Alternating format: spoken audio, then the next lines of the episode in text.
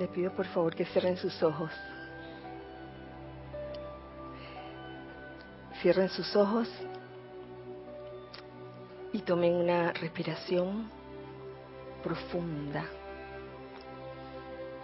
Profunda y libre, libre de toda tensión. Sientan la relajación de sus vehículos inferiores, comenzando por el vehículo físico. Les pido que aflojen todo, aflojen su cuello, sus hombros, sus brazos, su tronco, sus piernas. Libérense en este momento y suelten y dejen ir todo pensamiento, sentimiento, memoria de sus demás cuerpos inferiores que no tenga nada que ver con este momento presente, yo soy. Y centren su atención en este momento en la inmortal llama triple en su corazón. Sientan el palpitar de ese corazón en cada uno de ustedes, recordándoles a cada instante lo que cada uno es yo soy.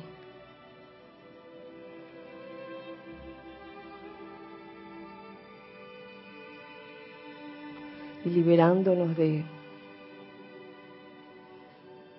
toda etiqueta, simplemente sé yo soy desde tu corazón. En esta conciencia te pido que visualices en el centro de este lugar o en el lugar donde te encuentres un óvalo, un óvalo de resplandeciente luz blanca, prístina pura, que está en constante movimiento, girando rápidamente. Siente en este momento también y visualiza la vertida de la llama de la ascensión rodeando todo el lugar donde te encuentras, dentro de ese óvalo de luz blanca resplandeciente, el cual impide la entrada o salida de cualquier energía discordante y solo permite la entrada o salida de toda energía que es armoniosa, constructiva, Siente la llama de la ascensión. Visualiza cómo penetra en todo tu ser y al tiempo en que se lleva a cabo esta actividad, siente cómo tus cuerpos se tornan bollantes, ligeros.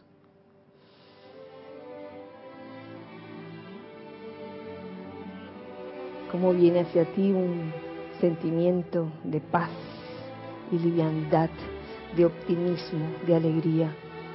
Asimismo, pensamientos constructivos, pensamientos de bondad y de bien para sí mismo y para todos, para todo ser humano. Y ahora te pido que visualices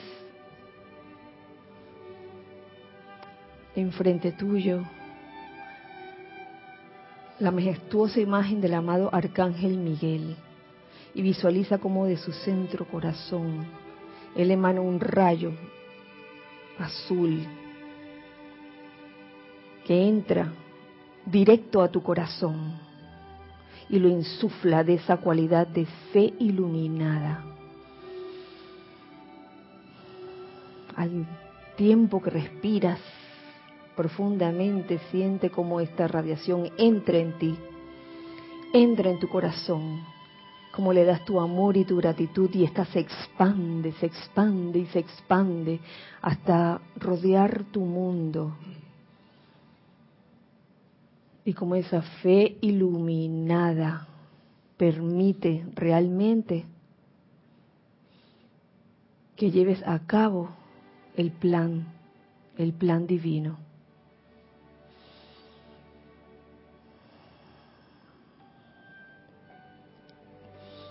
Gracias.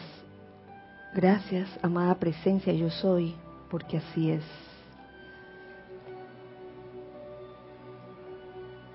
Toma una respiración profunda y al exhalar abre tus ojos.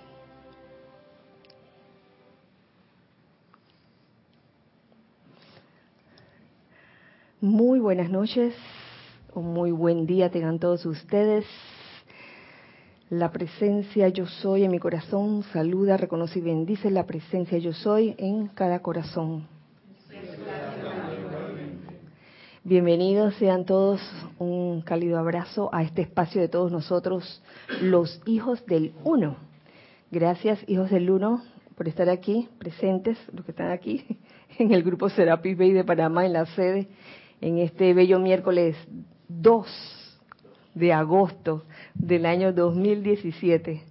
Muchas gracias por estar aquí, gracias Giselle y gracias Ana Julia por su servicio amoroso de siempre en cabina chat y cámara. Hijos del Luna que están del otro lado, bendiciones, abrazos, amor para ustedes. Gracias por sintonizar este espacio, ya sea en vivo o en diferido. Y si están en vivo, ya saben, pueden participar con comentarios o preguntas referentes al tema de la clase en el chat de siempre, Serapis Bay Radio, por Skype. Por Skype. Em, ustedes también, hijos del uno que están aquí presentes, los invito a participar con sus comentarios en esta, en esta clase de hoy, eh, que había quedado inconclusa inconcluso el tema de la semana pasada, donde dije al principio que íbamos a hablar de la fe iluminada y se pasó, se pasó toda la hora, más de la hora, eh, pues tratando eh, otro tema, el tema de los cambios planetarios, que bueno, parece ser que, hizo bulla, eh, a decir por, por los comentarios recibidos las tendencias también, el, comprender las tendencias de cada quien. Y, ahí es donde, donde... Las extracciones. Oh, ¿cómo olvidarlo? Las extracciones, Ramiro. No, las extracciones corporales. las extracciones corporales. Mira lo que se te graba a ti, Cristian, oye. No se te pudo grabar otra cosa, oye las tendencias, eh, que si el millennium, que si también, no quiero mencionar las otras. Entonces, hoy, hoy vamos a tratar algo, eh, algunas consideraciones sobre la fe iluminada y sobre otras cosas, sobre otra enseñanza que nos ofrece el arcángel, el amado arcángel Miguel, ojalá que haya tiempo, eh, acerca de la fe iluminada, cuando Mm, generalmente se habla de fe, se habla de creer. ¿Tienes fe? Quiere decir que crees. Entonces me hace, me hace gracia porque precisamente anoche veía en, ay, no me acuerdo si en YouTube o en TED, en YouTube, sí, eh, unas entrevistas que daba un personaje llamado Alejandro Jodorowsky. ¿Han oído hablar de él? Ajá, Alejandro Jodorowsky, eh, de nacionalidad chilena. y yo lo considero como un libre pensador. Y a pesar de, que las cosas que dice a veces pueden chocar, porque sí, a veces pueden chocar, incluso ahí en, eso que estábamos viendo, ah, habían como varias entrevistas, ¿no? en varias ocasiones. Y en una de esas, hasta, hasta la persona que estaba entrevistando se sintió como aludido. Bueno, fue, fue muy gracioso. La cuestión es que me hizo gracia porque en una de esas él, él le decía a su entrevistador, bueno, hazme la pregunta crucial. Y el entrevistador, no te la voy a hacer. Sí, sí, ámala, a ver, a ver, pregúntame si creo en Dios. Oh, no no te lo voy a preguntar. Bueno, yo, yo lo voy a contestar de todos modos. Y decía, decía él, yo no creo en Dios. Yo no creo en Dios porque yo conozco a Dios, decía. ¿Y sabe, sabe dónde está? Entonces comenzaba, está en ti y en ti, en ti, en ti, en mí. O sea, era una manera de ver a Dios en todo. Y no estaba errado, no estaba errado, ¿verdad? Dios está en todos. Entonces era una manera, él, así como tajante, de decir, yo no creo en Dios porque yo conozco a Dios. Y eso me, me recordaba mucho una cosa que decía Jorge, que cada vez que lo decía a mí se paraban los pelos en la ciudad que estuviéramos, porque Jorge decía, yo no me creo, yo soy. Yo no me creo, yo soy. Y eso, el que quizás tenía un estado de conciencia, no lo, no lo podía comprender. Dije, ahí, yo no me creo, yo soy. Que lo podían hasta calificar de, que, oye, qué, vanidoso, qué, qué arrogante. Pero eso tenía su razón de ser, él lo decía por algo, yo no me creo, o sea, yo estoy seguro que yo soy, yo soy sencillamente. Entonces, quería abrir la clase con, con esto que vi anoche que me hizo mucha gracia. En cuanto a la fe iluminada, la fe iluminada, eh, quería compartir con ustedes una consideración o una enseñanza que nos trae el amado Arcángel Miguel en el capítulo 18 del diario del Puente de la Libertad, Arcángel Miguel y Señora Fe me gusta mucho, en la página 76 para los que están siguiendo con libro y todo. Dice, la fe iluminada le da al Chela una verdadera perspicacia de la causa y núcleo de la zozobra temporal, así como también del amor divino para prestar tal servicio. La fe ciega es meramente el gozo de una doctrina aceptada personalmente con la cual una persona tiene afinidad. ¿Mm? Bueno, escojo esta doctrina aceptada personalmente y la sigo no ciegamente. Eh, pero la fe iluminada, tal como nos dice aquí el amado Arcángel Miguel, le da al Chela una verdadera perspicacia. Y busqué perspicacia, la palabra perspicacia, eh, por supuesto, y se entiende perspicacia como capacidad para entender las cosas con claridad y rapidez. Eso es la perspicacia. Fíjense que yo lo relaciono mucho con la intuición. Y pienso que la perspicacia, para esa perspicacia que te permite entender las cosas con claridad y rapidez, viene del corazón y no viene de la mente, de la mente así, porque la mente en algún momento te puede engañar.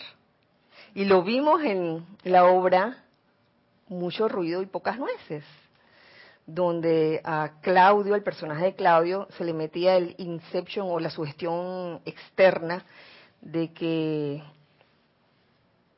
ya se me olvidó el nombre de él, don Pedro, eh, no estaba intercediendo para, para conseguirle la chica a él, sino que él, don Pedro, quería a la chica, a Hero. Oye, conforme pasa la semana, uno, como que se le va olvidando los nombres de los personajes. Y luego de que te meten esa sugestión externa, la mente comienza a hacer de las suyas y comienza a imaginarse un montón de cosas que no son. Y comienza a ver a, Pedro besándole la mano a, a Hero y ya. Se mosquea, como dice Carlos, de que, ah, y comienzan a fabricarse su propia telenovela, película, etcétera. Entonces es la verdadera perspicacia de la ajá, le da al Shela la verdadera perspicacia de la causa y núcleo de la zozobra temporal, así como también del amor divino. O sea, no es solo la perspicacia para eh, descubrir la causa y núcleo de la zozobra temporal, sino que tiene que ir acompañada con el amor divino. Y yo creo que esa es parte también de la iluminación, por algo es la, fe iluminada. Fíjense que eso me recuerda precisamente cuando habla aquí el arcángel Miguel acerca de la causa y núcleo de la zozobra temporal, acerca de, de por qué estamos buscando la, verdadera iluminación que tiene que ver con aquel amantes eh, que se llama, ahí se me acaba, el, ay se me olvidó cómo se llama el, el, el amantes. Ahora, ahora, lo recuerdo. Pero hablan de la verdadera iluminación que yo le estaba conversando en estos días contigo, Ramiro, y hablaba de la verdadera iluminación como, como, como aquello que se encaminaba, e, esa iluminación que, que te lleva a aliviar la aflicción de las personas que nos rodean y también de las personas que están lejos de nosotros. Y que para eso uno gracias a la expansión de la llama triple en el corazón, eso nos permite estar conscientes de las limitaciones. Entonces aquí, mira, mira cómo todo encaja, yo lo veo que encaja, porque por, por este lado de la fe iluminada, esto se le da al Chela la verdadera perspicacia de la causa y núcleo de la zozobra temporal. Puedes verla, puedes percibirla, pero no la vas a percibir para criticarla, ni para condenarla, ni para energizarla, sino para darle una, una salida de, de, de, alivio de la aflicción. Si no es para aliviar la aflicción, no sirve de nada percibir la limitación o percibir la imperfección. Como te comentaba, eso, eso sí me impactó porque no me acordaba que algo así aparecía en la enseñanza que en la medida que se expande una cualidad divina te permite ver con más claridad y perspicacia tanto la imperfección como la perfección. Y, yo pensaba que era, que era, se expande la llama triple y vas a ver solo perfección, perfección, perfección. Y está diciendo que te permite agudizar los sentidos para percibir las causas de la zozobra también. Entonces, ahí me hace sentido que en realidad es una expansión de conciencia, porque la expansión de conciencia como bien lo decía Jorge, no es solo a lo bello, sino a lo bueno, lo malo y lo feo, inclusive. eso me, sigue impactando. Y ahí en boca del arcángel Miguel es como, es como, es como un llamado a no, quizás a no ser ingenuo. De que, hey, vas a ver la imperfección quizás con más intensidad. Y que te vayas a asustar cuando la veas. Claro, o sea, sabe, sépase que la vas a ver mucho más que antes. Eh, para tramutarla, para redimirla, pero la vas a ver más con más perspicacia. Mira qué palabra usa. Y creo que en ese amantes mencionaban, se referían a la llama triple como la llama crística, la llama crística. Y se nos, los maestros ascendidos nos han enseñado que el Cristo puede ver imperfección, ¿sí, verdad? Sí puede ver imperfección. Sí. Entonces él manda el mensaje y, por ahí mismo la, la magna precisa yo soy pasa la respuesta y está el Cristo como una especie de mediador o intermediario, a través del cual esa imperfección se transmuta, porque ese es el, el, objetivo. No es el objetivo ver la imperfección y quedarse allí y regodearse de ello, de que, ¡ah! como por ejemplo la queja, estarse quejando continuamente de algo, eh, eso es energizar, eso es energizar la imperfección. Y fíjense que acerca de eso precisamente también, como para hacer el, equilibrio, quería eh, compartirles lo que, lo que decía el Mahashohan en un capítulo que está en su diario, que se llama Automaestría, que dice, una de las reglas de la gran hermandad blanca es la de nunca visualizar imperfectamente a un individuo. O sea, ahí, ahí es donde yo veo el equilibrio. O sea, tu llama triple en expansión te permite percibir una limitación, una zozobra, te permite percibirla y ser perspicaz y descubrir la causa y núcleo de esa limitación o de esa zozobra. Pero tienes que buscar el equilibrio, no puedes irte al extremo entonces de proseguir viendo la imperfección de que, ah, que no sé qué, y comenzar a, a, a darle poder, energizarla. Dice, eh, Recuerda que cuando reconozcas la imperfección en alguien, estás desobedeciendo al Padre en persona, quien creó el hombre a su imagen y semejanza y quien siempre lo ve como esa perfección. Y lo que dice aquí está en mayúscula grande, energizar pensamientos, formas de imperfección es un pecado. ¡Ah! Ah, hasta ese punto. Entonces busquemos el equilibrio, no, no es estar ciego de que, ah, no está pasando nada porque si está pasando algo. Entonces, que tu corazón lo perciba, tu llama triple lo perciba, pero que haga algo constructivo al respecto. Algo constructivo, algo amoroso también. O sea, el amado Arcángel lo dice, el, amor divino. Le da, la fe iluminada también le da al Chela el amor divino para prestar tal servicio. Entonces, esto yo le veo una, una gran importancia, ¿ve? De ir en el camino del medio. Lo que pasa es que eh, a veces uno, en, la práctica de esta enseñanza, tanto en lo que nos dice el amado Arcángel Miguel como en ese amante, ah, se llama acreción intelectual, el amante. ¿Vieron? Me acordé. Gracias, Padre. Acreción intelectual se llamaba. Y como lo que nos dice el amado Mahashohan sobre energizar patrones de imperfección, que no se debe energizar patrones de imperfección, yo veo allí el medio. Tú ves la, la, limitación, que hay un momento, la zozobra, que hay un momento, pero haz algo al respecto, no te quedes ahí. Quiero una pregunta, ¿no hacer una descripción del sendero de ascensión que en la medida que se desarrolla ese santo ser crístico, eh, se aprende a percibir la, imperfección en pos de llegar a un momento en que no se energiza ningún pensamiento o forma destructivo, porque eh, él dice la regla de la gran hermandad blanca, ya cuando está uno con el santo ser crítico, el cuerpo mental superior, fundido en el cuerpo de la presencia yo soy, en el cuerpo de fuego blanco, que es el cuerpo de los maestros. Entonces, ¿será acaso que hay una descripción ahí de un paso ascensional de de repente despertar, percibir la imperfección, amarla, transmutarla y en pos todavía de ir más allá de definitivamente no poder ver o no ver más o no necesitar más porque ya eres maestro ascendido. Yo creo que sí. Porque pareciera, ¿no? Sí, sí. Es que, wow, en, dicho en palabras prácticas, no sé, si tú ves, eh, si tú estás percibiendo la zozobra o estás percibiendo imperfección o limitación, yo creo que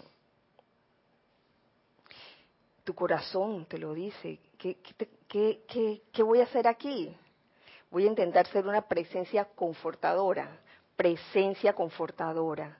Y yo les voy a decir, en ese, en ese practicar ser presencia confortadora, uno podría meter la pata. ¡Uh! ¿Cuántas veces uno la metió? Pero tal como me dijera Alejandro Jodorowsky, que es otra de las cosas que, que dijo y, me, y, me, llamó la atención, en una de esas dijo que, bueno, entre hacer y no hacer, yo prefiero hacer porque si haces y metes la pata, te queda de experiencia. Pero si no haces nada, te queda que la frustración de que no lo hiciste, lo que, lo que tú pensabas en ese momento o sentías sobre todo en ese momento que debías hacer.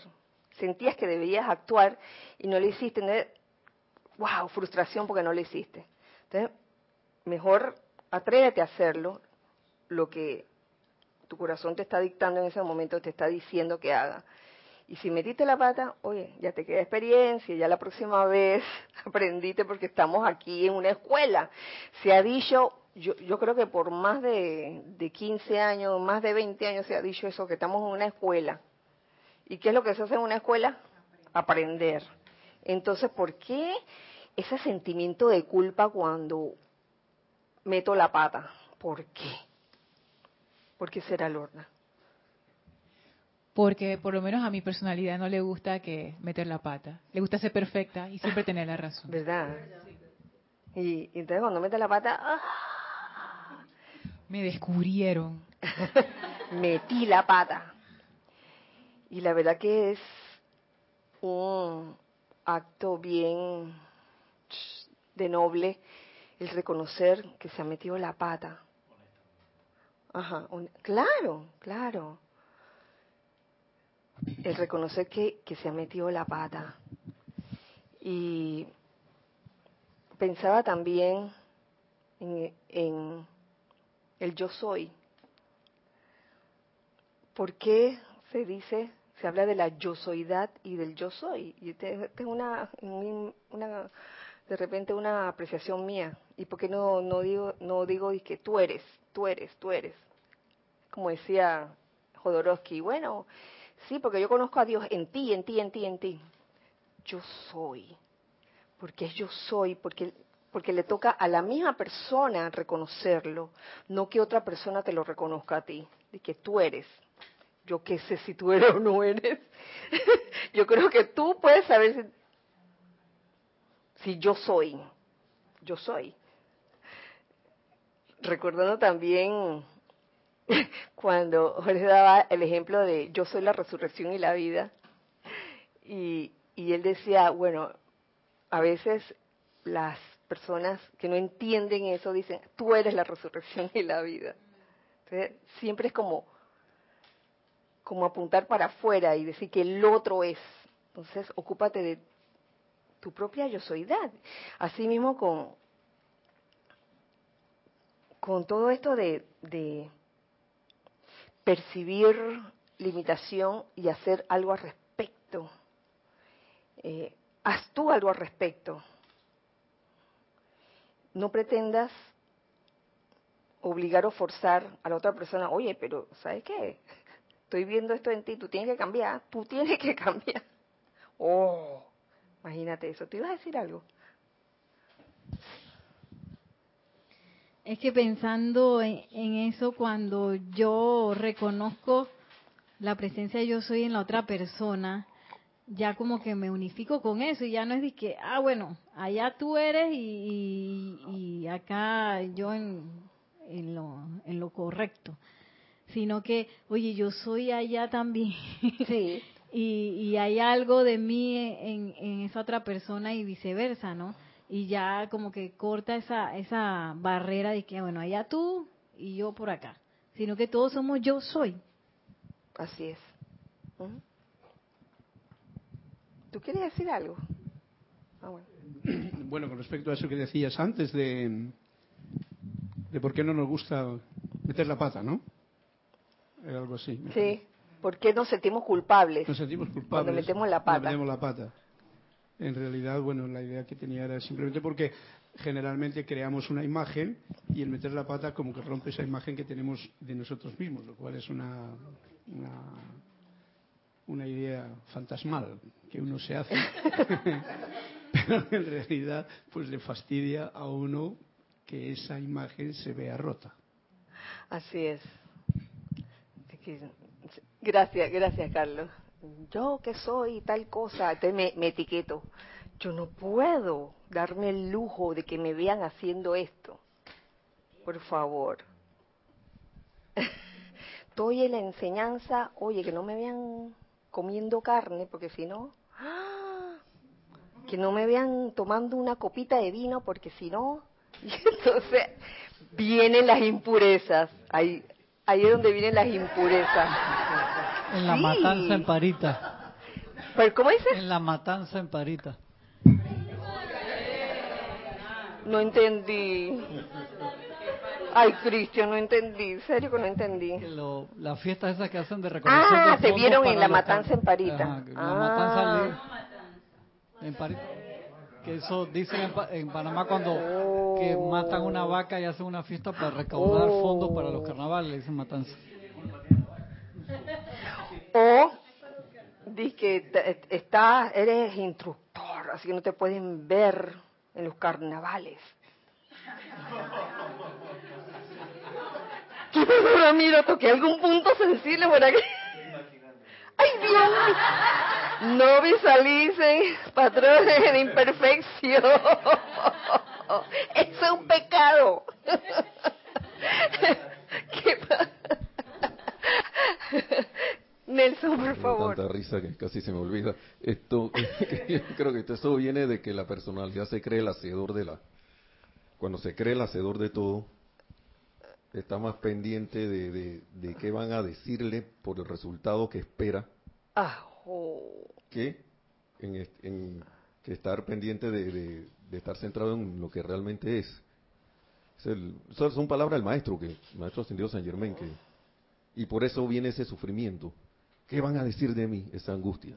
¿Qué va a pasar? No me pueden ver en los carnavales. No me pueden, y yo siendo aquí, que salgo, yo que salgo en internet, y de repente salgo, y de repente salgo en otro video de los carnavales saltando. ¿Qué van a decir de mí? Eso está bueno. Ahora que mencionabas eso de... Espérate, es que dijiste algo por ahí, Nelson.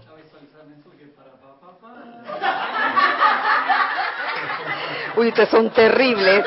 ¿Qué tal? Tenemos los músicos, tenemos los que bailan, o sea, O sea, está la, la murga casi hecha. bueno, este...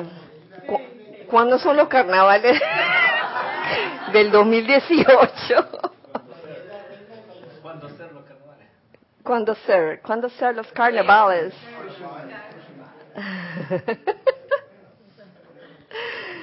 Que, bueno, te voy a estar viendo.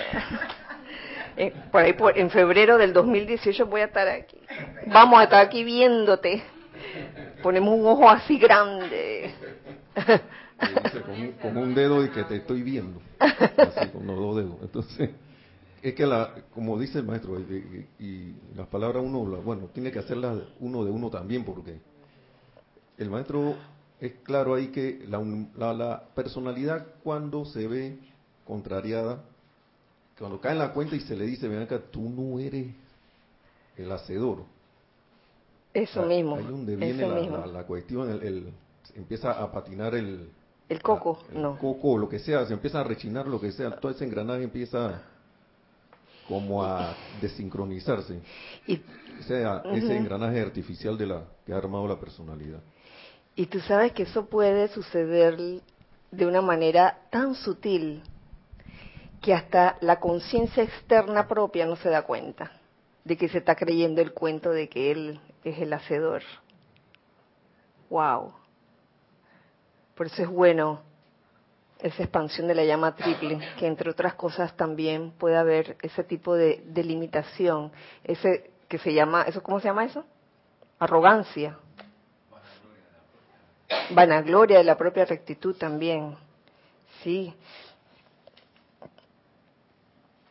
Más adelante nos, nos dice el amado Arcángel Miguel en otro capítulo, que habla también de la fe, y tiene que ver con lo que dijiste Nelson, por eso me salto para allá. Y dice así, me maravilla el hecho de que la humanidad haya cotorreado durante tanto tiempo acerca de la fe, sin darse cuenta de su palpabilidad, de su tangibilidad, su moldeabilidad y su presencia esencial antes de que la manifestación pueda darse. ¿Cómo, diremos, emana la fe de la tímida personalidad? ¿Cómo, será eso? Salud. Pues, mediante la correlación de la mente con la realización de que la idea divina viene de Dios y presiona a través de la conciencia intelectual como un mensaje del Padre para el Hijo de que más belleza es el designo de Dios por la mano del Hijo en el mundo. Ya ven toda esa correlación. La, la realización de que la idea divina no es tuya, no eres el hacedor, es yo soy en ti quien lo está manifestando, pero si tú como conciencia separada o como, o como personalidad piensas que tú eres la, el creador de todo, todo eso lindo y constructivo, oh, estamos rayando los linderos de la vanagloria de la propia rectitud o de la arrogancia. Luego, al una y otra vez, y me gusta eso, al una y otra vez, eso no sucede una vez, al una y otra vez sacar la conciencia humana del error de la responsabilidad indebida y arrogancia inconsciente. Piensen en eso. Responsabilidad indebida y arrogancia inconsciente de ser el hacedor lo hecho y la acción, al sacar a cada rato de la conciencia humana eso, eh, tenemos entonces a la conciencia mental que acepta el deseo del Padre dentro del cuerpo mental. ¿Desde dónde? Al una y otra vez sacar la conciencia humana del error de la responsabilidad indebida y arrogancia inconsciente de ser el hacedor, lo hecho y la acción, tenemos entonces a la conciencia mental que acepta el deseo del Padre dentro del cuerpo mental, que es lo que yo veo que es necesario para que las ideas divinas pues lleguen y lleguen puras y no como no se tergiversen por conceptos que tenga la personalidad, porque a veces la personalidad le gusta ponerle mucha sal y pimienta, ¿no? A la idea divina. Y cuando ya llega y se, se expresa, a veces se expresa, uy, con todos los adornos que le puso la personalidad. Entonces tenemos que devolver la naturaleza de la fe al poder de la presencia como el único poder que puede actuar. Por eso es, que cuando se habla de tener fe, mm, cuando uno tiene fe en, por ejemplo, en personas y no en el yo soy, eso es como receta para desilusiones, decepciones, porque por lo general cuando se pone la fe en la personalidad de la persona, eh, suelen haber como esos movimientos telúricos, movimientos de un lado para otro, cambios de estado de ánimo, a eso me refiero. Y si hoy te amaba, dentro de dos días ya no te amo, te odio. Y después dentro de tres días, oh, pero si yo no te he odiado nunca. Entonces, esa es la naturaleza humana. Hace como, como Claudio en, la obra. Así es. Que puso fe, yo, hay yo que puso fe ciega ahí en, don, ¿cómo se llama? don Pedro. Pero él mismo se, se, ¿cómo se dice? Él mismo se autosugestionó porque don Pedro no estaba haciendo nada malo se autosugestionó y empezó a ver cosas que se decepcionó. O sea, porque puso su fe en él, pero vio una figura de don Pedro que no le parecía con Giro. ¡Ah! Él mismo cambió de ánimo inmediatamente porque esa fe no estaba sostenida de adentro hacia afuera, sino como que, ah, tú me estás haciendo sentir seguro a mí. ¿Por qué? Tú vas a hacer que la chica caiga por mí a través de ti. Mm. Wow, sí, yo creo que alguien en su sano juicio no. Entonces, definitivamente Claudio no tenía su fe bien puesta. y dejó que cualquier bicho de sugestión externa entrara. Y a veces las sugestiones no son externas, también hay las internas, las propias. Uf, pensamientos que se le meten a uno.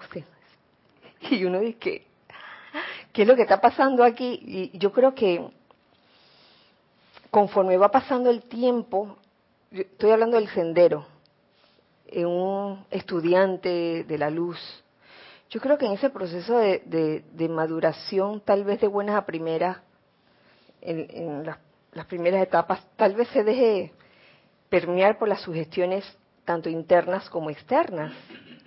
Pero lo importante es cómo tú sabes que vas madurando porque te vas dando cuenta, ah, mira lo que estoy pensando, esto no es. Esto se ha dicho, tantas veces que se ha dicho, y, a veces cuando, cuando uno está obnubilado por la conciencia de separatividad, por la personalidad, uno deja que entren pensamientos que no son, no son la realidad, definitivamente. Comienza a inventar actitudes o gestos que uno ve y que mira, me miró feo. Y a veces no es que te miró feo, sino que la persona se sentía mal. Sí, así de sencillo, puede pasar. No, no lo estaba mirando a uno, porque la persona estaba mirando en dirección de uno, pero no era con uno, o sea, pero se sentía mal. Y entonces ya uno se pasa la película, sí, eso debe ser por esto y lo otro. ¿A dónde? Exacto. O puede ser que, que sí te miró porque, digamos, que, que Nere me saludó y en ese momento me dio un retortijón en el estómago. Yo dije...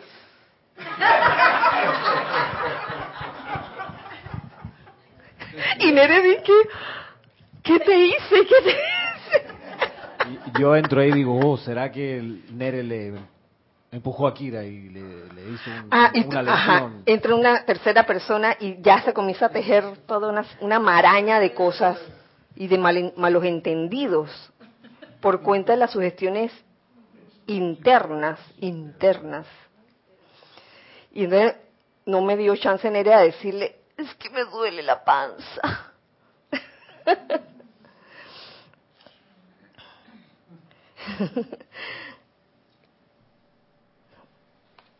Entonces tenemos que devolver la, naturaleza de la fe al poder de la presencia como el único poder que puede actuar, nos dice el arcángel Miguel. Y esta autorrendición da inicio a la radiación de fe, cuando en verdad tú te rindes, la personalidad tú la haces a un lado, no la desprecia, porque no, no es cuestión de desprecio ni de castigo, es cuestión de que, eh, tranquilo, ah, yo soy. Y esta autorrendición da inicio a la radiación de fe, la cual, y esto me gusta, me gusta cómo lo pone aquí el amado Arcángel Miguel, la cual es una descarga de sustancia desde la presencia que tranquiliza el ser externo, tranquiliza. O sea, tú te das cuenta cuando estás imbuido de fe, cuando en verdad, ante lo que cualquier situación que esté ocurriendo, Tú invocas la fe y acto seguido sientes la tranquilidad del ser externo y de hecho atrae, aglutina y precipita la luz electrónica que conformará la vestidura de la manifestación.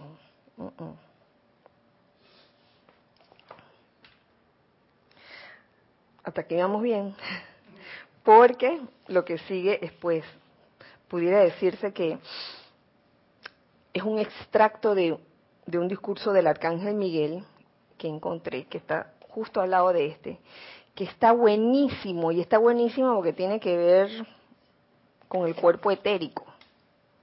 Y me gusta porque eh, es, se llama extractos de, extractos de un discurso del arcángel Miguel, eh, dado en julio del 1959. Y lo que él dice al principio es muy lindo, dice así, yo hice un voto ante el sol de este sistema de que permanecería con la tierra hasta que cada corriente de vida, cada chispa espiritual traída desde el sol, hubiera alcanzado la maestría y regresado con dignidad divina a los ámbitos de luz. Esa es mi razón de ser.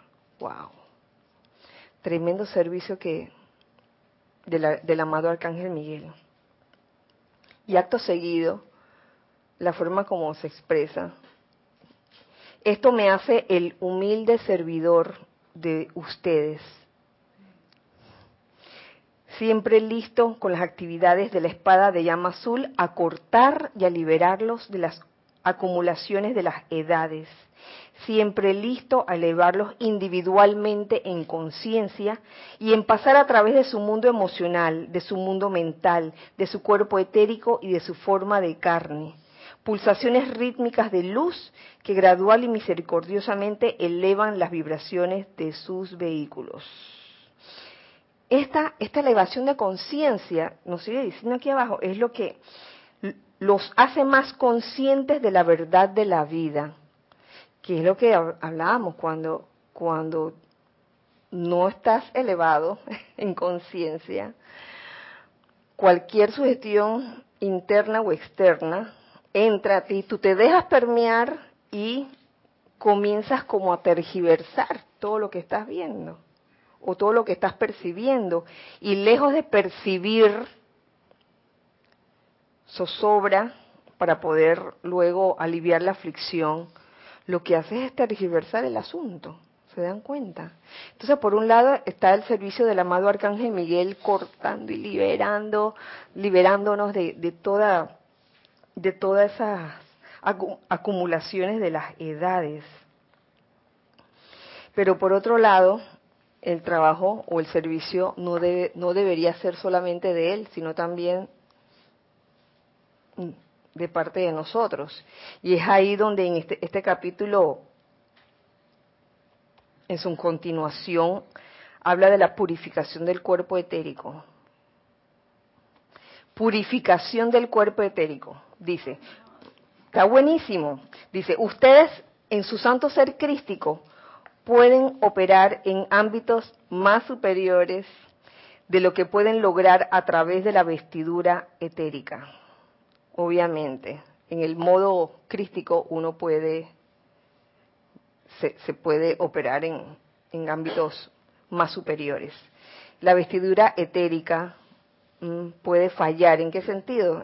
Que, que se ha llenado de tanta acumulación, como lo decía el amado Arcángel Miguel antes, que cuando quieres servir de alguna forma, entonces quizás el servicio sale un tanto limitado por, por la forma como percibes, no que no lo estás percibiendo, no estás percibiendo la realidad, sino que te estás imaginando un montón de cosas.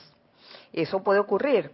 Dice, la vestidura, etérica es tanto parte de su forma de carne que cuando sea purificada conformará un mucho mejor instrumento para atraer de vuelta a la estructura cerebral y conciencia externa la memoria de sus, de sus experiencias internas.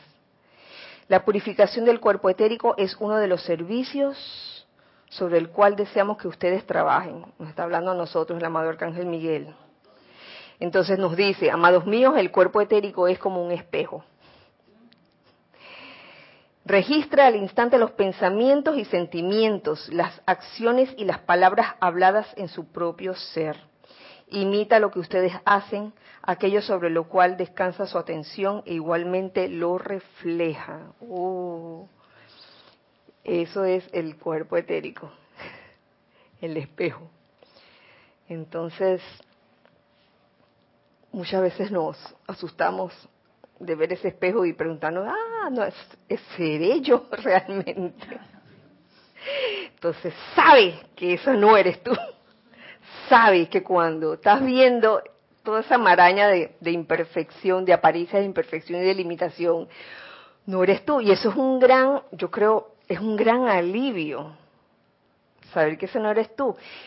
Si bien es importante percibirlos, porque si no lo percibes, tú estás por la calle por ahí, de que, ah, y andas de que con, con el vestido chorreado de ketchup de un lado, mostaza al otro, y no te estás dando cuenta. Entonces, por eso es que es importante.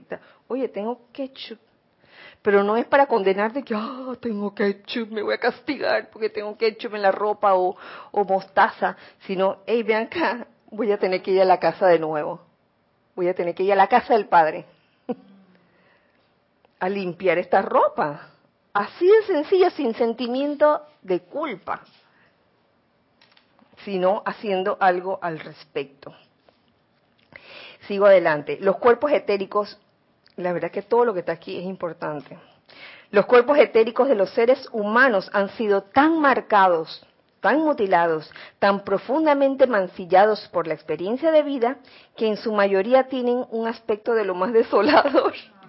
Así nos dice la Son lo que en la vida terrena ustedes llamarían picado de viruela. Estas vestiduras llevan las cicatrices de todos los desengaños, las desilusiones, las heridas, todas las experiencias mediante las cuales la humanidad ha destruido la fe y la confianza. Es, es lo que sucede, es lo que sucede cada vez que eh, tú permites que, que eh, tu propia creación humana imperfecta te domine. Entonces la, la idea es estar alerta a eso y no permitir que eso suceda. Y ahora más aún que nos estamos adentrando más en lo que somos realmente, saber que eso no lo somos, pero hacer algo, al respecto. Oye, yo no soy esta persona manchada con ketchup y mostaza, así que me voy a la casa a cambiarme, punto. Tampoco voy a ir que regodeándome que miren el, la mostaza que tengo aquí, miren qué lindo. Pareciera que estas experiencias incrustadas en el cuerpo etérico yacieran sin moverse. Así como su carne repara una cortada o herida, asimismo la inteligencia y la luz dentro del cuerpo etérico cosen sobre las cicatrices y heridas una semblanza similar de tejido reparado, así por encimita, del cuerpo etérico. Pero bajo las tensiones de estrés y presión esas experiencias internas y debilidades están propensas a abrirse de nuevo en odios y antagonismos renovados. Por eso, o sea, e, esto, esto nos da, yo lo veo como, wow, tremenda iluminación para poder entender por qué de repente una persona explota y actúa de, tal manera. Y es por esto, una, bajo las tensiones de estrés y presión. Estas experiencias internas y debilidades están propensas a abrirse de nuevo. Por lo que les aconsejo que emprendan lo antes posible la purificación de esas vestiduras etéricas, haciéndolas brillar, ya que una vez fueron de un puro color blanco exquisito. Y puede llegar a serlo de nuevo, claro que sí cuando las recibieron por primera vez y comenzaron a registrar en ellos, mediante causa y efecto, las experiencias de la vida. Entonces, también es importante lo siguiente, es que aquí no hubo forma de, hacer una edición.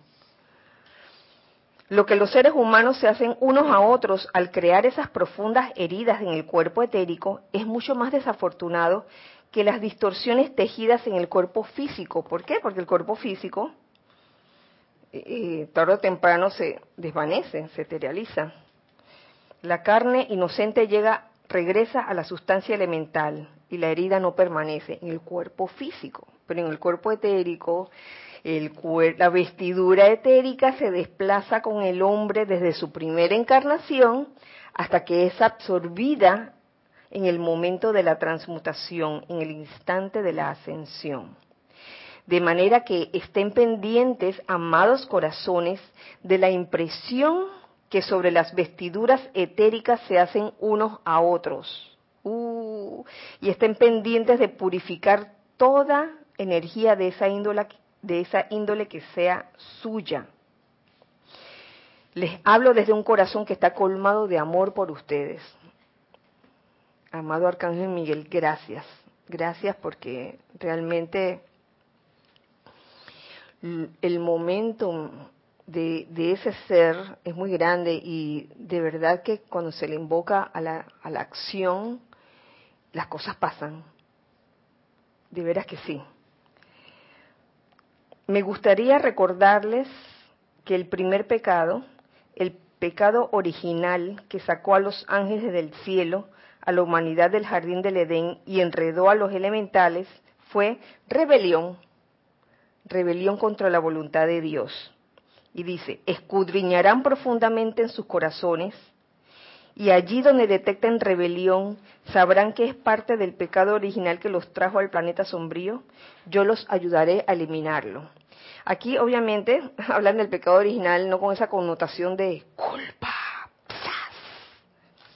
sentimiento de culpa o, remordimiento. No, eso no cabe aquí. Es simplemente, oye, la rebelión por eso lo que uno hace lo, eh, eh, este, en el, la primera iniciación o primer templo de, la, de, de Luxor es ¿qué? eliminar la rebelión. Y junto con la eliminación de la rebelión que viene, el irse quitando todas las etiquetas, posiciones y toda esa cosa. ¿Por qué? Porque la etiqueta te limita. Entonces, si te vas a, si te vas a estar limitando, ¿cómo pretendes ir camino a la ascensión. Dije, porque, licenciada, por favor, doctora,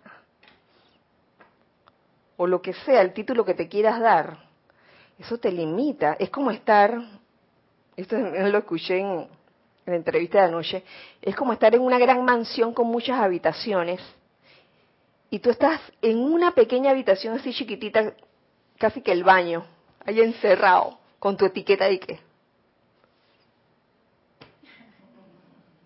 porque soy tal cosa y de ahí no salgo. En cambio, al uno quitárselo, y no quitárselo de los dientes para afuera, sino quitárselo de verdad. Entonces eso te da, te da derecho al todo, al todo, a toda la mansión. Te quitas la etiqueta, sales de ese cuartito del baño, oye, tienes acceso a todas las mansiones. Si no es así, si te etiquetas, te quedas en esa habitación y tu mente no te permite accesar a las otras. De que, ay, no, porque esta otra habitación es para bailarines, esta otra es para artistas y esta otra es para músicos. No tengo acceso porque no soy nada de eso. ¿Quién dijo? Entonces, ¿dónde está el concepto de unicidad, verdad? Yo puedo ser todo eso porque yo soy sencillamente. El solo hecho de, de caer en cuenta de eso te permite expandirte, no limitarte, te permite ser libre. otra, esa, esa, era otra. Ay, que me las aprendí porque me gustaron. Dice que la libertad es ser lo que tú quieres ser, no lo que otros quieren que seas. Uy, qué forma de ponerlo, ¿verdad? Y en cuanto a la rebelión, y ya para terminar, no, no fue aquí. Ah. quiero compartir con ustedes algo que encontré, que dice, eh, que es del Mahashohan, del amado Mahashohan, que tiene que ver con eliminar la causa y núcleo de la rebelión.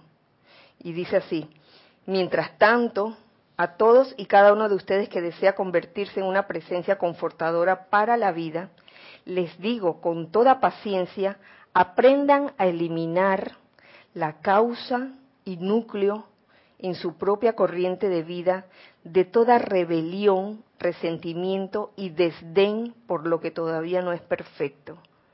Porque esa es parte también de la, de la rebelión, el desdén por lo que todavía no es perfecto. Esto se aplica a aquellas situaciones donde, digamos que tú estabas en determinado estado de conciencia, luego pasan los años y obviamente has madurado. Obviamente, se espera que hayas madurado.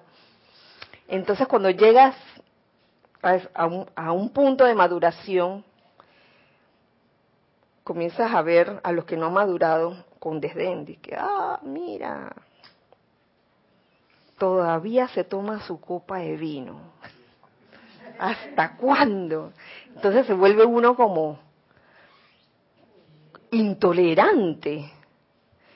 Entonces, allá hay, allá hay trazos, allá hay trazos de rebelión. Entonces, aprender a eliminar la causa y núcleo en su propia corriente de vida, de toda rebelión, resentimiento y desdén por lo que todavía no es perfecto. Oye, ¿cómo, es que dice el dicho? Que, que al, cura se lo olvidó cuando era sacristán. ¿Cómo es que, cura se acuerda cuando fue sacristán. Ningún cura se acuerda cuando fue sacristán. Eso, eso sencillamente.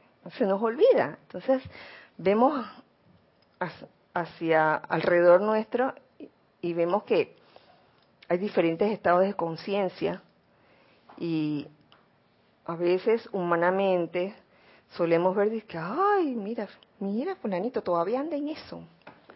Y solemos verlo así como, ah, aléjate de mí. Yo estoy, tú sabes, ya avanzada camino a la ascensión, ya estoy en el portal del, por, lo menos del primer templo, porque mira, me quité la etiqueta, ver, no tengo ni una etiqueta, y resulta que a todas las tienes todas las etiquetas. que iba a decir algo, Gonzalo, gracias. Sí, gracias, Kira, que pensaba en, en lo que estás diciendo y me preguntaba en cuántas partes de la enseñanza ves el eliminar las siete sustancias. Yo lo he visto una vez no, no, no veo que se repita en, en muchos libros, pero juicio, crítica y condenación te lo repiten a cada rato que hay que eliminar. Entonces, tú puedes haber eliminado las siete sustancias y criticas y juzgas de alguna manera al que no lo ha hecho, pero no te has deshecho del principal veneno, que es el juicio, crítica y condenación. Uh, sí, así es. Y, con referente a, la enseñanza donde aparecen las siete sustancias, ni siquiera te están prohibiendo, ni siquiera te dicen no debes. Te dicen si tú quieres en algún momento, si eh,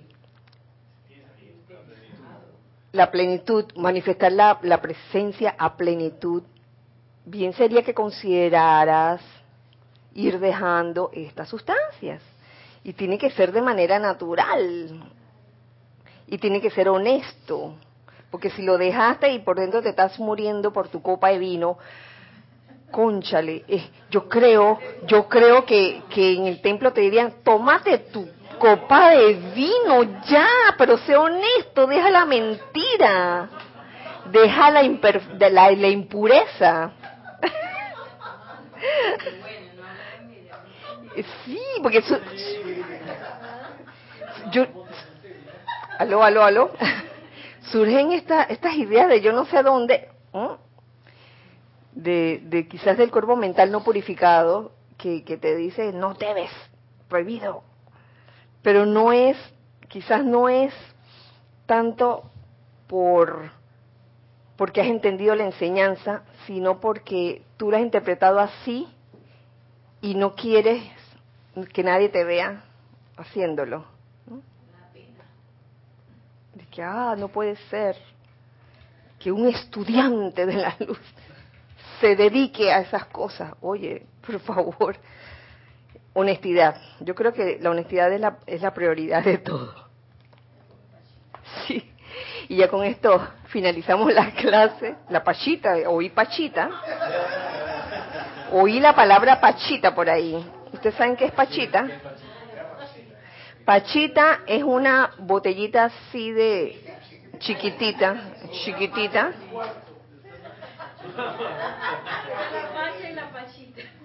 De, ajá, de contenido alcohólico. Bueno, seco.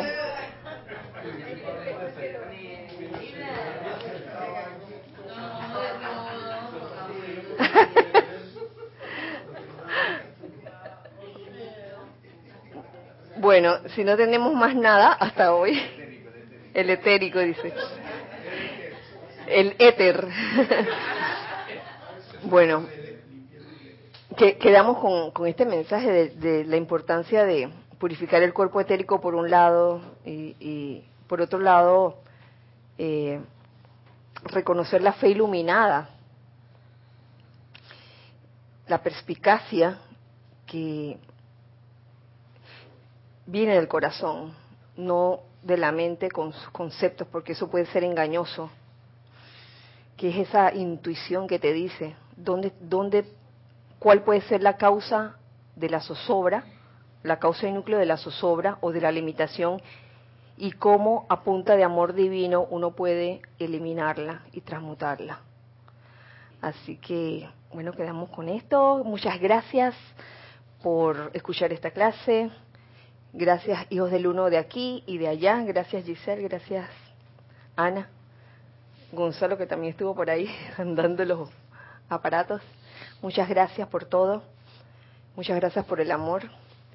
Eh, y que la magna presencia, la magna y todopoderosa presencia yo soy y el amado Arcángel Miguel nos envuelva a todos con esa cualidad de fe iluminada que nos lleva siempre a reconocer la zozobra y cómo eliminarla y en verdad cómo salir victorioso de toda situación. Eso es así. Gracias Padre porque es así. Bueno, este, nos vemos el otro miércoles, como siempre, a la misma hora, por el mismo canal, recordando que somos uno para todos. Y todos para uno. Gracias, Dios les bendice.